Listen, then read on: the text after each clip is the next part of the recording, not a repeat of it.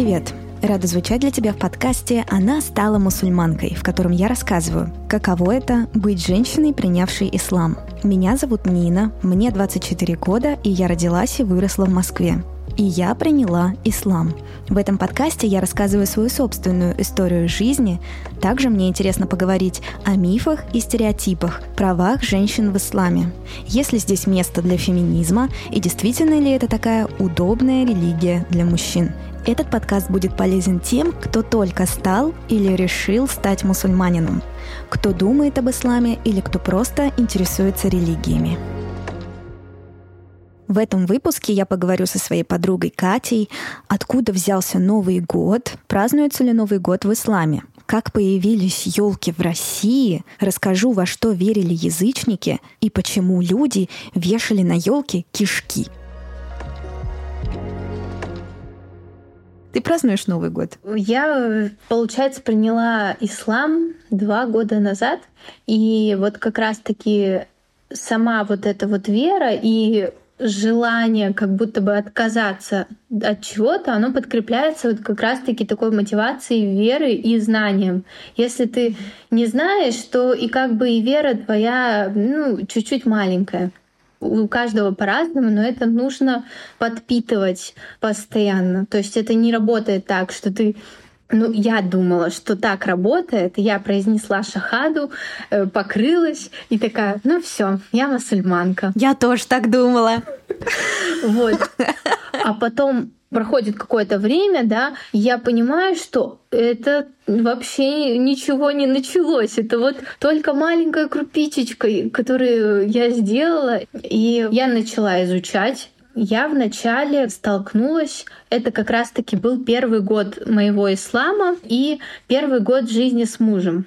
Мы живем в России, наступает Новый год, как бы атмосфера тут, э, центр России, грубо говоря, Урал, да, ну вот условно, территориально да. представить. Да, в принципе, во всем мире, не только в Урале, а во всем мире это происходит. Даже на Пхукете тут ты выходишь, а тут уже елки везде украшены. А, да, серьезно, слушай. Да, да. Ну вот. И, собственно, атмосфера. И, естественно, я занимала позицию такую, что Новый год праздник э, семейный. Да, семейный.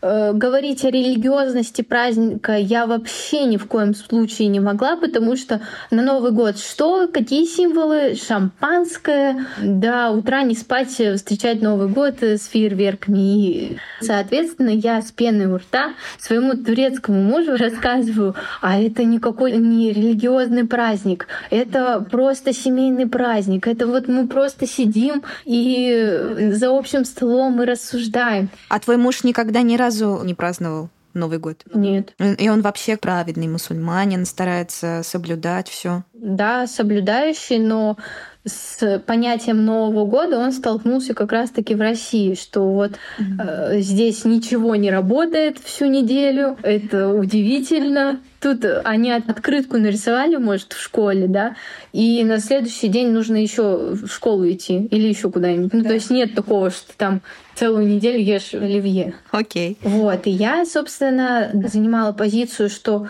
я, наверное, какая-то неправильная мусульманка. Все в Инстаграме, в Ютубе там говорят, что это каферский праздник, ну то есть праздник тех, кто подражает христианам и вот всем неверующим. Посланник Аллаха, да благословит его Аллах и приветствует, сказал, «Тот, кто уподобляется какому-либо народу, тот из них». Также, мне кажется, еще можно упомянуть здесь слова пророка, где он говорит, «Не наступит час, пока не начнет моя община следовать за общинами, появившимися до нее, пять за пятью, локоть за локтем».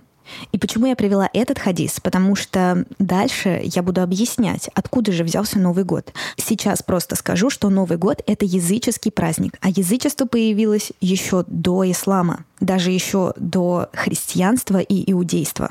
А я-то не понимала, типа, ну как, это то, в чем я выросла. Мне 22 года, я вот все 21 год отмечала Новый год. Ладно, первые 15 лет это было очень весело, то есть я ждала подарков под елку. Ну, необъяснимое чувство ожидания чуда, что что-то там поменяется, что-то случится, новые цели, новые планы, вообще все новое. У меня ассоциации с детства. Я люблю этот праздник, и мне было сложно воспринять исламскую точку зрения на этот вопрос. То есть я пыталась свою точку зрения адаптировать под ислам, а так не работает. То есть первый Новый год ты все таки спраздновала? Первый год в исламе? Да, мы были в России, приехала мамочка моя с братиками. Мы посидели, поели вечером, поиграли в настольную игру. Путина не смогли подключить, к сожалению. Э, и все, и легли спать. Мне уже тогда показалось, что чуть-чуть не то. Хотя мой папа вот сказал, что мы пострадали ерундой. Даже там фейерверки не пускали. Как бы для кого как, да? В том году я как-то что-то наряжала, то есть у меня была такая маленькая елочка, которую мне мама подарила. Я ее это поставила и гирлянду ее обмотала. Ну и просто там меня поздравляли с Новым годом. Я говорю, и вас. А уже в этом году такого настроения нет. Я замечаю, что каждую вещь, которая запрещена в рамках нашей религии, мне она перестает нравиться. То есть как-то складывается, Аллах мне вселяет постепенно чувство такое большей веры, ну, за счет того, что я вот сейчас занимаюсь, да, изучаю и стала чаще брать в руки Коран я замечаю, что мне это не в тягость. То есть, как бы у меня нет такого желания, давайте сейчас нарядим елку. Я как бы могу купить елку, знаешь, такие лапки еле продаются, и запах вот пихты такой можно. Еще арома масла там вот это вот как бы пахнет красиво, да. Это можно сделать. Ну, я могу это сделать и в марте, когда мне захочется понюхать э, зимний такой... Елку. Да, елку, когда захочется понюхать. Я вот понюхаю. Э, это не в рамках праздника у меня происходит.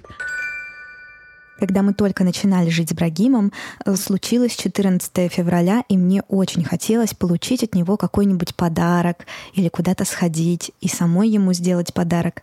Но он мне повторял, что это полная чушь дарить друг другу подарки на какие-то определенные дни. Когда я захочу сделать тебе подарок, я сделаю тебе подарок. И это не будет зависеть от какого-то дня. Потому что если мы будем привязываться к одному дню, то это как будто бы не я заслуживаю подарок, а просто ну, ты должен подарить хоть что-то, потому что, ну, праздник. И согласитесь, на самом деле вы много раз попадали в эту ситуацию, когда вы совсем не знаете, что подарить. Но надо что-то подарить просто потому, что ты должен, потому что вот сегодня это 14 февраля. Я, конечно, сначала очень долго сопротивлялась этому, потому что мне казалось, ну как же, это получается же утрачивается и смысл праздника. Ну, все же любят друг друга, все же показывают свою любовь. И он мне говорит, я могу тебе показывать свою любовь круглый год. Мне не нужен для этого определенный день. И сейчас он мне дарит много подарков. Например, микрофон, в который сейчас я разговариваю. Кстати, может быть, кто-то заметил, что звук немного изменился в этом выпуске он намного лучше, чем в прошлом. Это как раз-таки подарок от Брагима, который он мне подарил. В наушниках, в которых я сижу, это просто подарок от Брагима, который он мне подарил. Тут у меня еще много разных красивых блокнотиков, альбомов для рисования, iPad. Это все подарки, которые он мне подарил, и он подарил их не на 14 февраля, а просто так, просто за то, что я есть, и за то, что он меня ценит. Но, правда, я не хочу, чтобы вы думали, что из-за того, что он мне может подарить какие-то дорогие подарки, поэтому я как бы соглашаюсь не справлять 14 февраля. Даже если бы он мне это ничего не дарил, даже если бы это были просто цветы в знак того, то, что я просто есть, неважно в какой день, я все равно была бы очень счастлива и рада. Так что дарить друг другу подарки очень приветствуется. И, как говорил посланник Аллаха, да благословит его Аллаха приветствует, дарите друг другу подарки, ведь тем самым вы укрепите любовь между собой. Подарки являются свидетельством любви и заботы. Они укрепляют отношения, являются способом добиться прощения и расположения человека. Как раз-таки в ноябре, когда все уже начали бронировать фотостудии, а я работаю фотографом, срочно искать всех фотографов на свете, чтобы сфотографироваться в уникальных интерьерах фотостудий. С елкой, там счастливой мамой, подарками, пустыми коробками вот этот ажиотаж начинается в ноябре, и я поняла, что это вообще не, история не про меня. То есть уже не хочется этого. Нет этого ощущения чуда, потому что все чудо на самом деле, оно вот написано в Коране. Звучит, конечно, очень жестко. Нет, нет, звучит очень хорошо. Там действительно очень много чудес. Да, это правда. Ну, короче, ничего не делаю сейчас, ничего не хочется, нет этого ощущения чуда, как было в детстве. Новый год как не был религиозным праздником, так и не стал. И праздновать его нет какого-то смысла, в общем. Есть какие-то вещи намного поважнее, которым стоит уделить время. Я сразу себе представила диалог в голове, если я буду с кем-то разговаривать, и кто-то меня спросит, «А как же ты провела свой Новый год?» И я скажу, «Никак. Это был обычный день для меня. И тогда этот человек ответит мне, но ведь это же скучно, как ты живешь, никакой радости, никакого счастья, потому что кажется, что когда вот такие вот запреты ты слышишь, то, что, опять же, я упоминала тот же День Святого Валентина, его же тоже мы не празднуем. Даже дни рождения не приветствуются, но про это мы поговорим чуть-чуть попозже. И кажется, что человек очень несчастлив, живя без праздника. Но это не так, потому что мы счастливы каждый день. Каждый день для нас как праздник. Ты просыпаешься, открываешь глаза и говоришь «Хамдулиля, начался новый день, о Аллах, спасибо».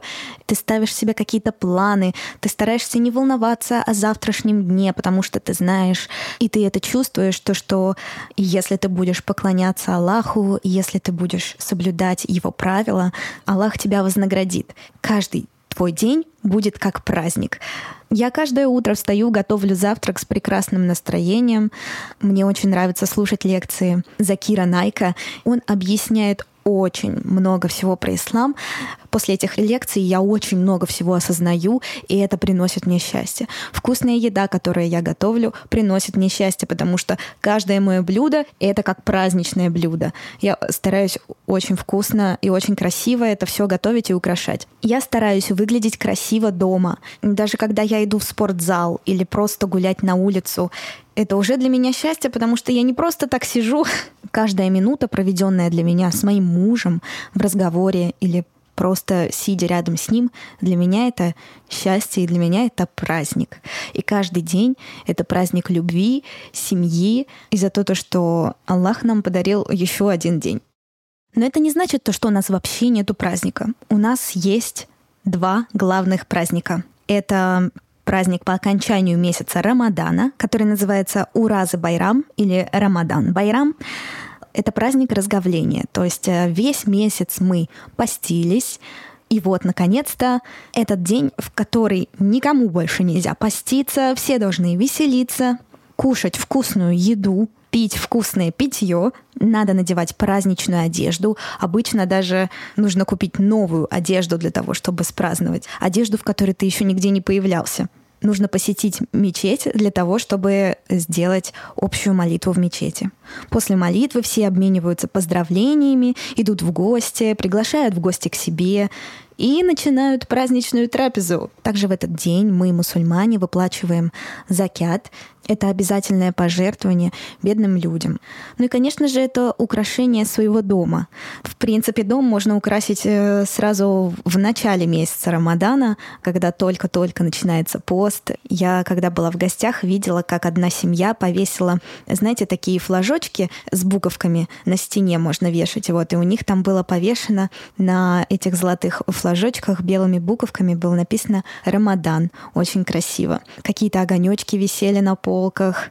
Кто-то может даже шарики повесить или ту же мишуру. В общем, иметь настроение праздника для этого праздника — это очень важно.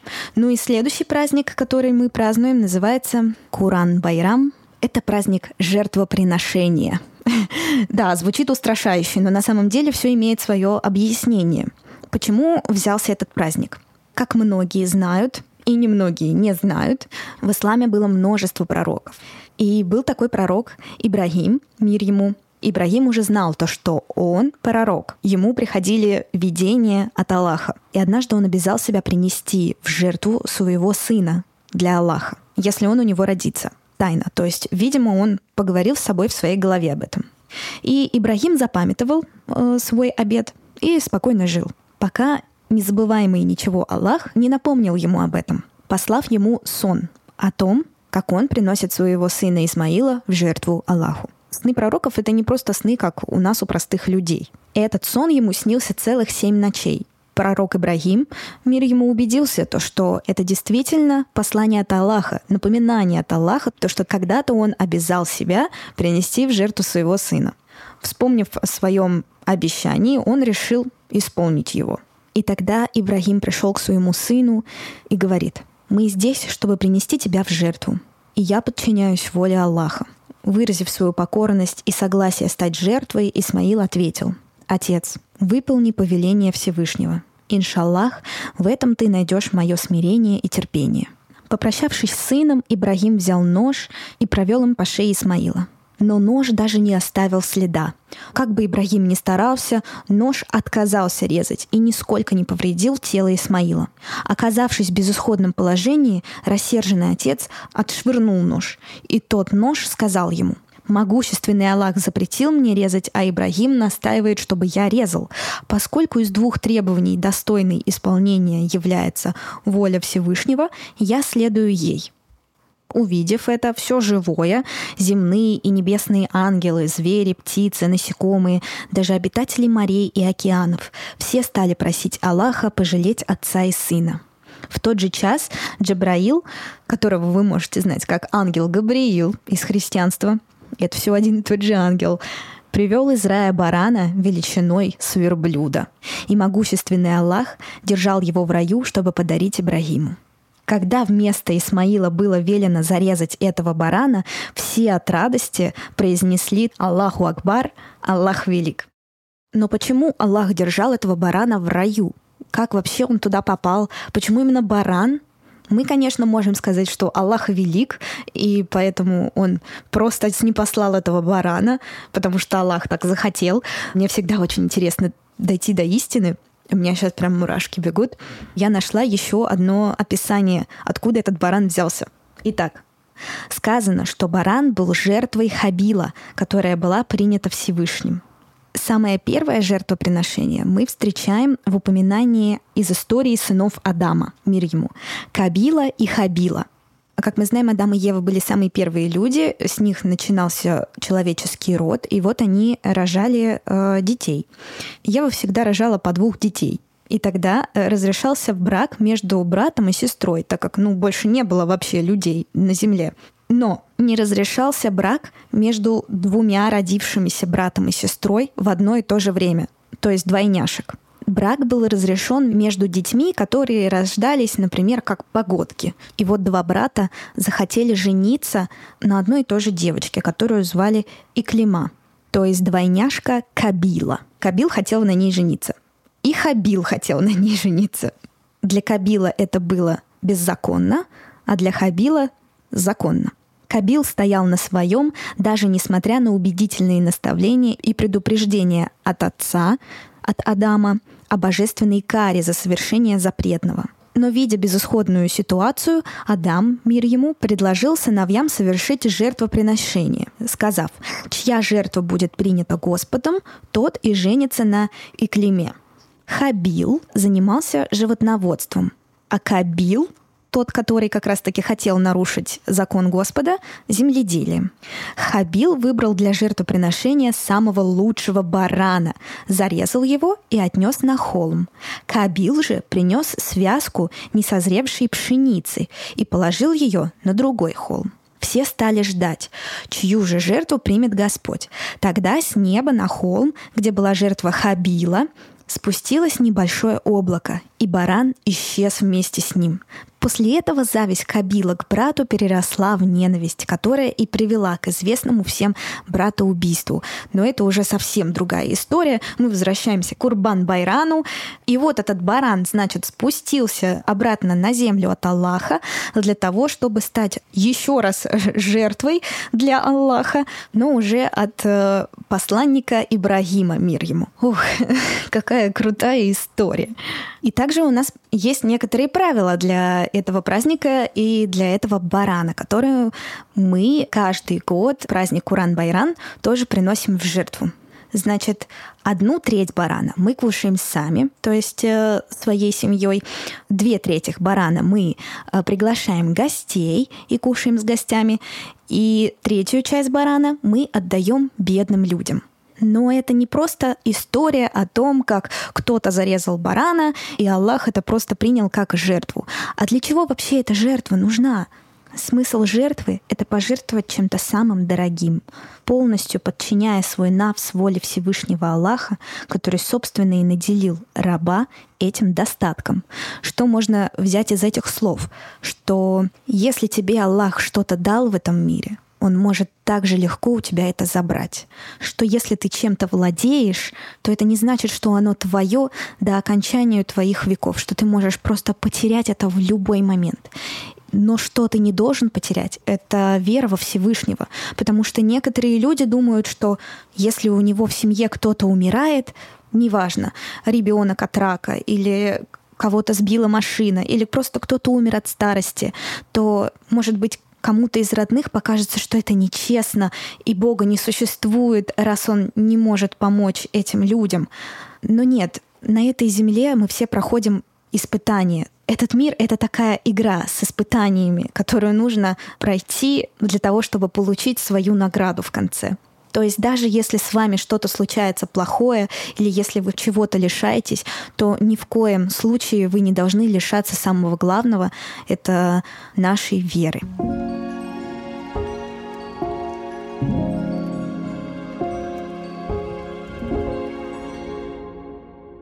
Я вот тут как раз-таки интересовалась вообще, откуда же пошел этот Новый год. То есть Рождество, это понятно то, что это религиозный праздник, и я как бы сразу поняла то, что все, Рождество сразу отпадает. Но, в принципе, мы не сильно-то его ну, да. в России празднуем. Я тоже своего мужа донимала. Ну, пожалуйста, давай, мы не будем праздновать, но можно мы хотя бы украсить, там, елку купить небольшую, какие-нибудь снежинки на окно повесить, все такое. В Таиланде снежинки на окно. Он мне сказал, посмотрим. Это было месяц назад. И вот я решила все-таки докопаться до истины, а мне всегда очень интересно, если я с чем-то не согласна, я всегда стараюсь докопаться, почему это так происходит, почему кто-то празднует, кто-то не празднует. И, в общем, я узнала, что Новый год это, оказывается, языческий праздник. Язычество — это одна из форм веры — оно имело множество исторических проявлений по всему миру. Точно невозможно локализовать, где же все-таки зародилось язычество. И разные его формы возникали в разных культурах и регионах. Это значит то, что если одни верили в одних богов, то другие верили в других богов. Допустим, в Африке засуха, они верят в бога дождя. А в Европе суровая зима, значит, они верят в какого-нибудь бога мороза. Так что язычники были везде. В Европе, в Азии, в Африке, Америке, в Древнем Риме в Древней Греции. Потому что люди хотят верить во что-то большое, что может им помочь. Но мы поговорим про язычество в Европе. Ну, сейчас в Европе, а тогда это был Древний Рим и Скандинавия потому что все-таки мы рассматриваем Новый год, а Новый год это зимний праздник, значит, нам нужно взять континент, где есть снег. Мы будем рассматривать территории Древнего Рима. Правда, когда я была в школе и когда я слышала Древний Рим, мне всегда представлялось кино «Астерикс» и «Обеликс». А там, как мы помним, они, в принципе, всегда ходили полуголые, под солнцем, в каких-то песках. Но нет, не весь Рим такой. Раньше в Древний Рим входили сейчасшние Франция, Британия, Германия, то есть это страны, в которых существовала зима. И вот Новый год для Древнего Рима, они обожествляли его. придавая ему облик двухголового бога, который олицетворял прошлое и будущее, символизируя переход от старого к новому. Ну и рассмотрим еще скандинавские страны. В скандинавских странах мы вообще знаем, что это сейчас э, Швеция, Дания, Норвегия, Финляндия, Исландия. Когда ты слышишь все эти названия стран, то сразу представляешь себе холод. В скандинавских культурах э, существовали зимние праздники, связанные с э, продолжительностью дня и ночи. И в скандинавской мифологии солнце играло очень важную роль, и его воспринимали как божество. Поэтому скандинавские язычники очень сильно обращали свое внимание в зимнее время на продолжительность дня и ночи. И, скорее всего, они поклонялись Богу Солнца для того, чтобы день нарастал, потому что мы знаем, что зимой день убывает быстрее, а значит и холоднее становится, потому что солнечные лучи остаются на поверхности Земли не так много. А это значит, что и почва уже не совсем плодородная, и значит, что и реки замерзают, и уже воды не везде найдешь.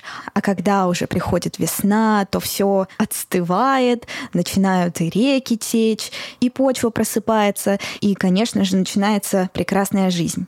И вот древние скандинавы поклонялись природным явлениям, не только солнцу, но и деревьям, как священным символом. Ель вообще считалась символом жизни, плодородия и вечной зелени, ну потому что в холодные месяца она все еще оставалась зеленой. Сейчас-то мы понимаем, почему ель такая. У нее есть э, такой механизм поддержания своей жизнедеятельности.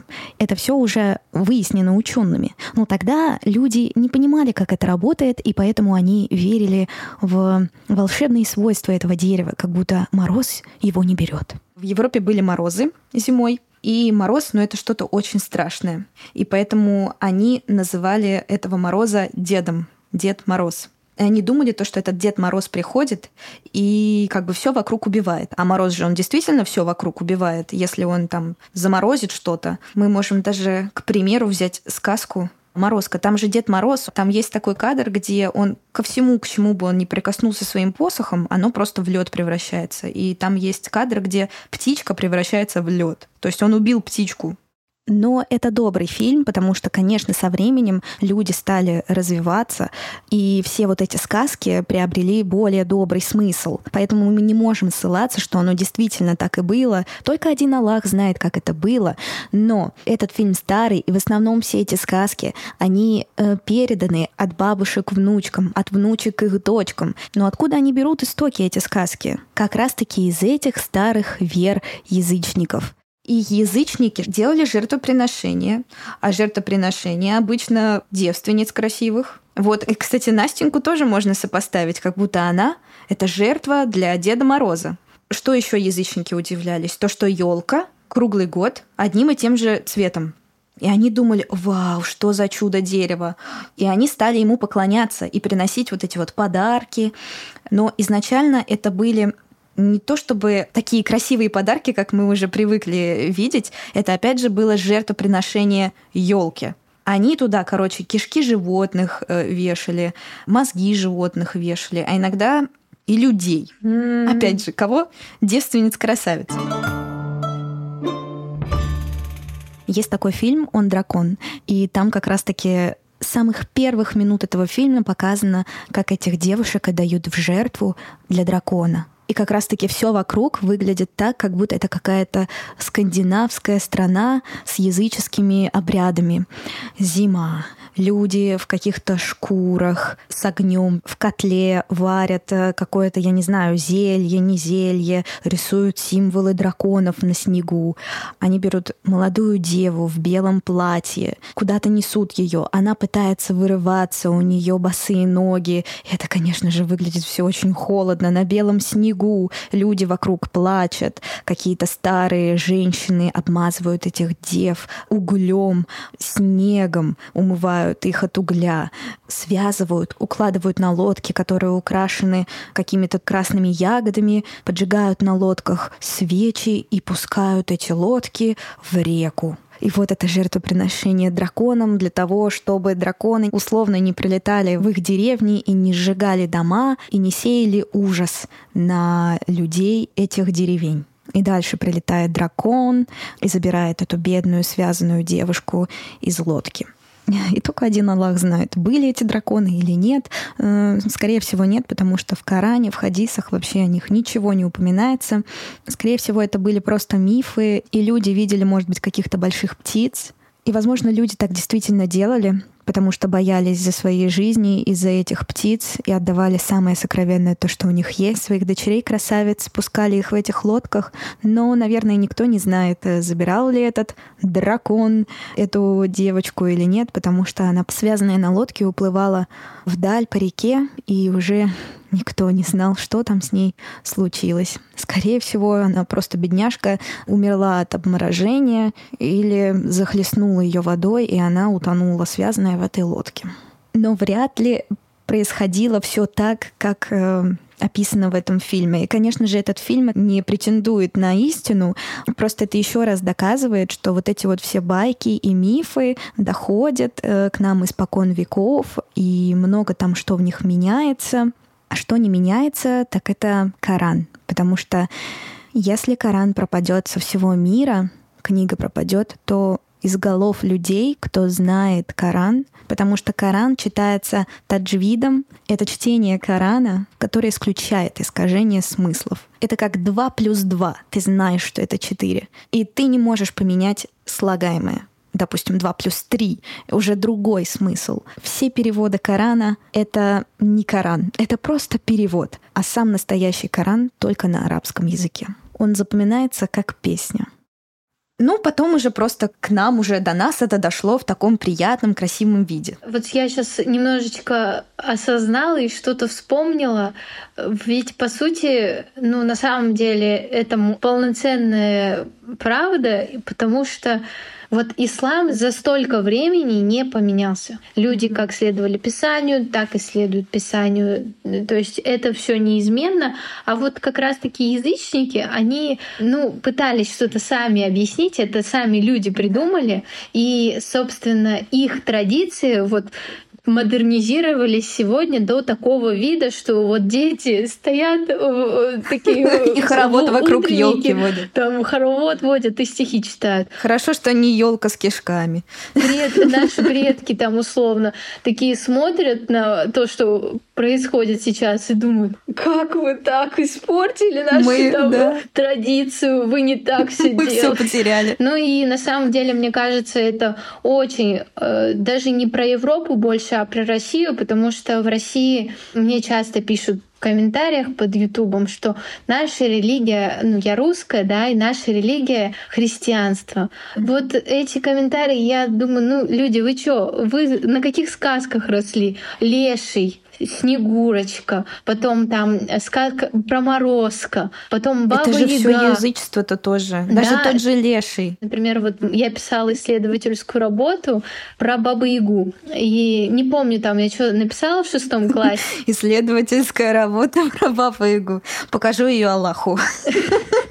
Так э, там и цель была исследования как раз-таки проанализировать языческие обряды племен Руси на сказку. То есть что в сказке правда и как это соотносилось с реальностью, соотносить ее с археологическим каким-то исследованием. Было познавательно, выяснилось, что Баба Яга — это вообще просто мертвая бабушка, которая умерла и в своем доме. Типа они думали то, что она просыпается и начинает варить свое зелье. Да, да. Ее нужно было просто закопать. Ну, это, вот знаешь, русские люди просто собрали все, что себе нужно, все, что удобно. Христиане христианство, Новый год, Масленица, все просто. Берем все по акции. Три а Масленица это тоже же язычество. Да. Стопроцентное. И вот когда мне пишут вот эти комментарии, что наша э, религия прекрасное христианство у русских людей, я говорю, люди, вы историю изучаете, литературу какую-то читаете, вы ошибаетесь. Ну ладно, давай мы не будем всех судить.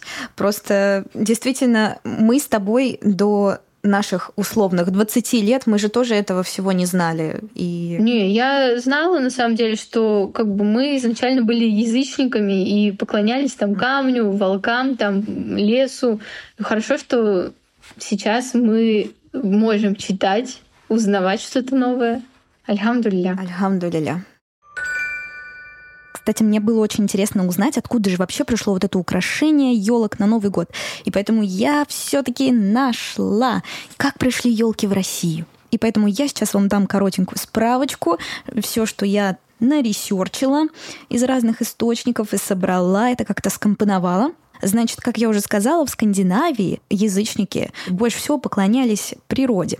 Ну вот, значит, они поклонялись этим елкам, так как она у них считалась священным символом, вот они ее кишками обматывали. Потом уже пришло через какое-то время христианство. И, конечно же, украшение елок стало уже не органами, а может быть, уже какими-то конфетами, потому что люди стали развиваться. Дальше уже стали производиться всякие ярмарки, фестивали, и ель с украшениями стала частью праздничных декораций.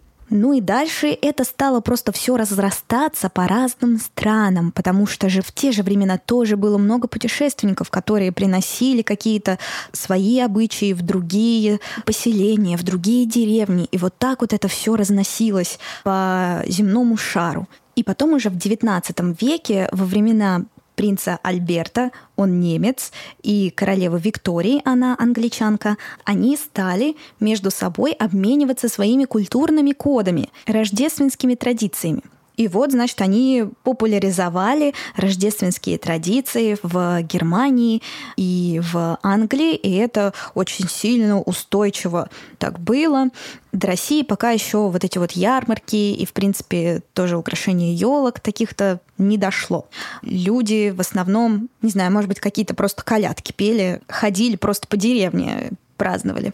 А как это пришло в Россию в этом же XIX веке Николай I стал императором России. У него как раз-таки была жена, немка Александра Федоровна. И она привезла с собой все эти христианские обычаи, празднование Рождества с елкой, с ярмаркой и со всеми этими атрибутами.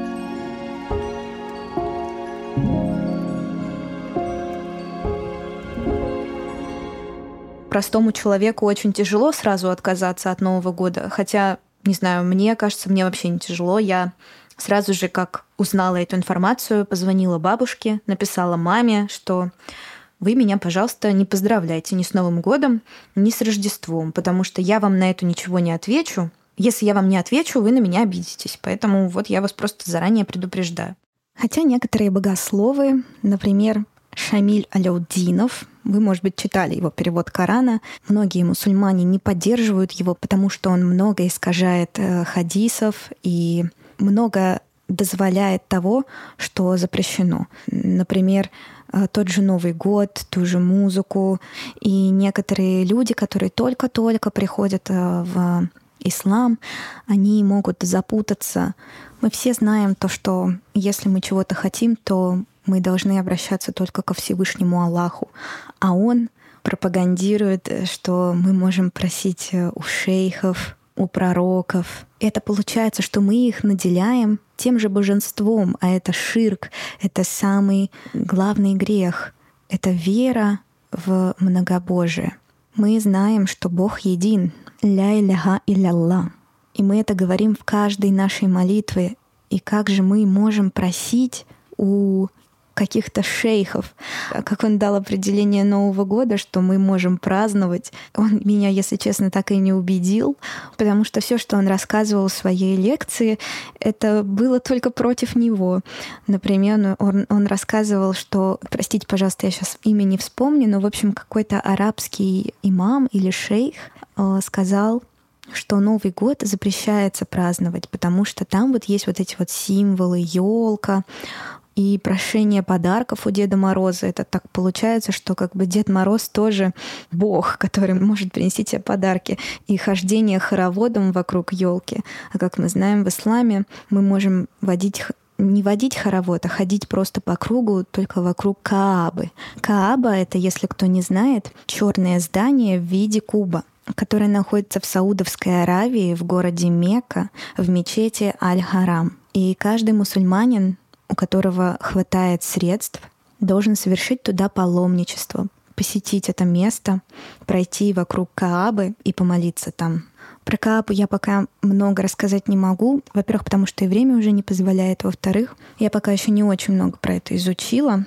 В общем, Шамиль Алиудинов говорит, э, что хождение вокруг елки и прошение у Деда Мороза мы не можем сравнивать как э, прошение у Бога и хождение вокруг Каабы, потому что просто этот арабский имам не знает, как праздновать Новый год. Ну, не знаю, по мне это совсем не звучит убедительно, такое объяснение.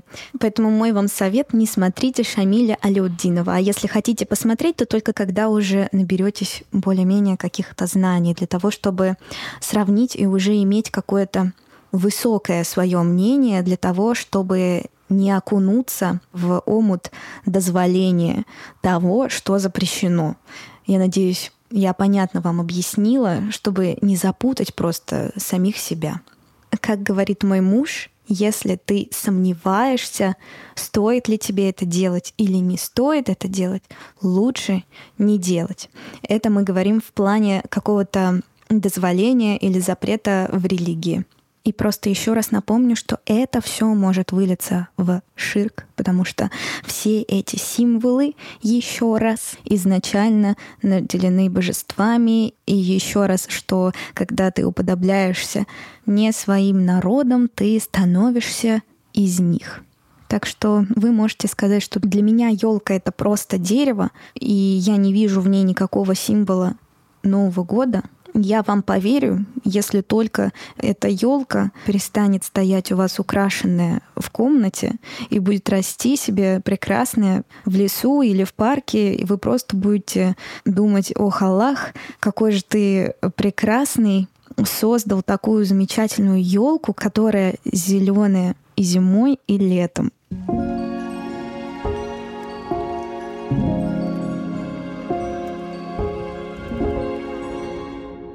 Вера приходит тогда, когда углубляешься в знание, в знание о своей религии. Но, честно скажу, это очень тяжело по отношению к своим родственникам. Давай, может, про это поговорим. Потому что, например, есть родственники, которым я могу сказать, пожалуйста, вы меня не поздравляйте, а есть родственники, которым я не могу такого сказать, потому что не то, чтобы они не знают, что я стала мусульманкой, просто но мне не хочется лишний раз, чтобы они мне там покрутили у виска и сказали, ой, опять она ушла э, в дебри мусульманства и вообще свихнулась. Другой своей бабушке я даже не знаю, что ответить. Ну, наверное, если она напишет с Новым годом, я напишу тоже и тебе. Не, поставь реакцию. Вот, э, палец вверх в WhatsApp. Вообще, хорошо, что они в реакции появились. Там меня когда что-то чем-то поздравляют, я ставлю ну, возможно, реакция — это неплохо, но, скорее всего, вы так обидите человека. Давайте, наверное, с вами рассмотрим, как же ответить, чтобы не обидеть человека. Итак, один вариант уже прозвучал в этом подкасте, когда вы слышите, что кто-то вас поздравляет с Новым годом, желаю тебе счастливого Нового года. Вы можете просто ответить и тебе спасибо. Вот так вот просто. Не говорите, что вы именно желаете. Холодно и дерзко. Если это родственники, наверное, я все-таки здесь выберу вариант если у вас понимающие родственники, конечно же, сказать, что просто этот праздник вы бы не хотели э, слышать поздравления в свой адрес и, к сожалению, не можете поздравить их. Если неудобно рассказывать по каким причинам, то просто скажите им, что мой праздник называется Курбан Байран. И, соответственно, если вы хотите, вы можете меня поздравить. Если не хотите, то можете не поздравлять. Если вам даже кто-то подарил подарок на Новый год, ну, наверное, отказываться это не очень хорошая идея. Просто примите этот подарок не как новогодний подарок, а просто за то, что вы есть. Я на самом деле немножко с точки зрения распространения религии, возможно, делаю неправильно. Я просто слушаю мнение близких родственников. С остальными родственниками я не общаюсь. Папа, мама, бабушка, они что-то рассказывают, я их слушаю, э, моргаю глазами, киваю, задаю какие-то вопросы наводящие, а какого цвета будет упаковочная бумага. Вопросы, которые не имеют смысловой ценности для меня и для них, в принципе, тоже. Я понимаю, что если Аллах их наставит, ну, я об этом делаю дуа, я прошу. Если так случится, то будет здорово.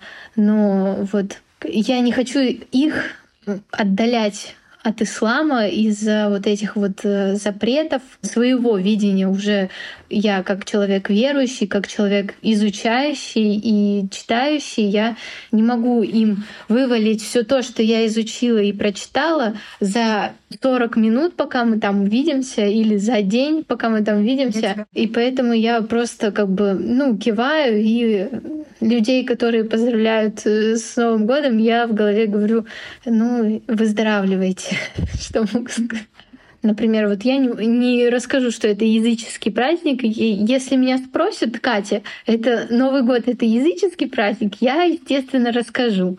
А так просто побеседовать с родителями, которых я вижу раз в месяц, я, наверное, mm-hmm. это делать как-то не буду, чтобы они mm-hmm. больше интересовались на самом деле моей религией, ну, старались как-то мягко узнавать про нее по мелочам там каким-то, как это все делается. Возможно, тем самым они маленькими шажками и придут к исламу посмотрят, что я адекватный, что я не пены у рта не кидаюсь на них, что ну, ислам, в принципе, нормальная религия, можно узнать что-то про нее. Вот я надеюсь, что, иншаллах, так будет. Обычно просто неверующим людям очень тяжело объяснить, потому что в большинстве своем думают, что мы с вами, верующие люди, просто очень категоричны и радикальны а они слишком эмпатичны, добры и понимают и принимают все и всех. Мы тоже понимаем все и всех, но, к сожалению, не принимаем, потому что у нас есть своя инструкция, свое руководство к этой жизни, Коран. Мы можем закрыть глаза на грехи других людей, но когда это происходит в наш адрес, к сожалению, нам приходится становиться радикальными людьми а у них работает вера в космос и вера в энергию, для которой они ничего не делают. Все, что у них есть, это от Всевышнего, и то, что Всевышний им дает, это только для того, чтобы они обратили на него внимание. Но, к сожалению, эти люди думают, что все приходит им с космоса, но после этого им воздастся. Я объясню, почему я так думаю. Потому что давайте даже просто рассмотрим на самом легком примере. Лего. И вы хотите собрать определенную фигуру, из лего. И для того, чтобы ее собрать, вам нужна инструкция. То есть вы будете следовать этой инструкции. И вы не можете пропустить э, некоторые детали из этой инструкции, потому что если вы их пропустите, у вас не получится вот эта постройка, которую вы собирались построить. Но вы скажете, но ведь кто-то же додумался сделать эту постройку. Значит, ее кто-то уже построил и без инструкции. Да, я вам скажу. И кто это? Это создатель этой постройки. То есть, условно говоря, Бог.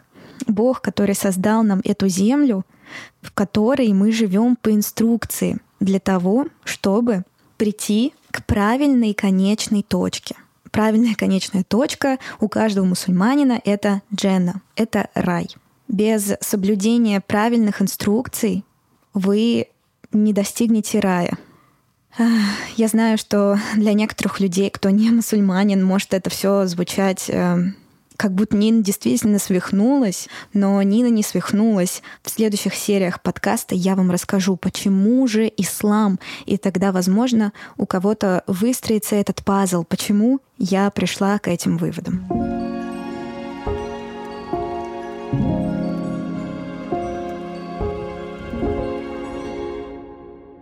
Мне просто повезло то, что в этом году я нахожусь в Таиланде, далеко от родственников, которые, в принципе, могут хоть как-то праздновать Новый год. Но что, если вы все-таки мусульманин и вы едете праздновать Новый год к своим родителям? Скорее всего, не стоит изначально отказываться и прямо перед Новым годом ставить своих родителей в это неудобное положение, а все-таки провести его со своей семьей и просто помнить, что Аллах прощающий и милосердный, и Он, конечно же, понимает вашу ситуацию. И просто постараться потом в следующих годах, когда Новый год будет случаться, постараться его избегать.